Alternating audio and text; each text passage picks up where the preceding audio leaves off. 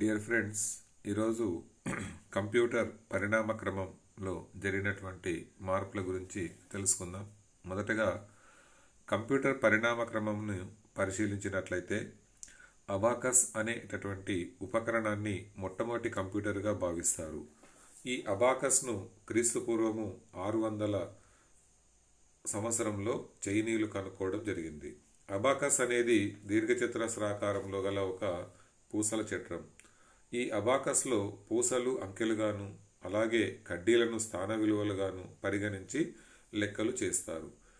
అబాకస్ను ఉపయోగించి సంకలనం అంటే కూడికలు వ్యవకలనం అంటే తీసివేతలను ఖచ్చితంగా చేయవచ్చును. దీని ద్వారానే మనకు ఆధునిక కంప్యూటర్కు కనుక్కోవాలనేటువంటి ఆలోచనకు పునాది వేయడం జరిగింది.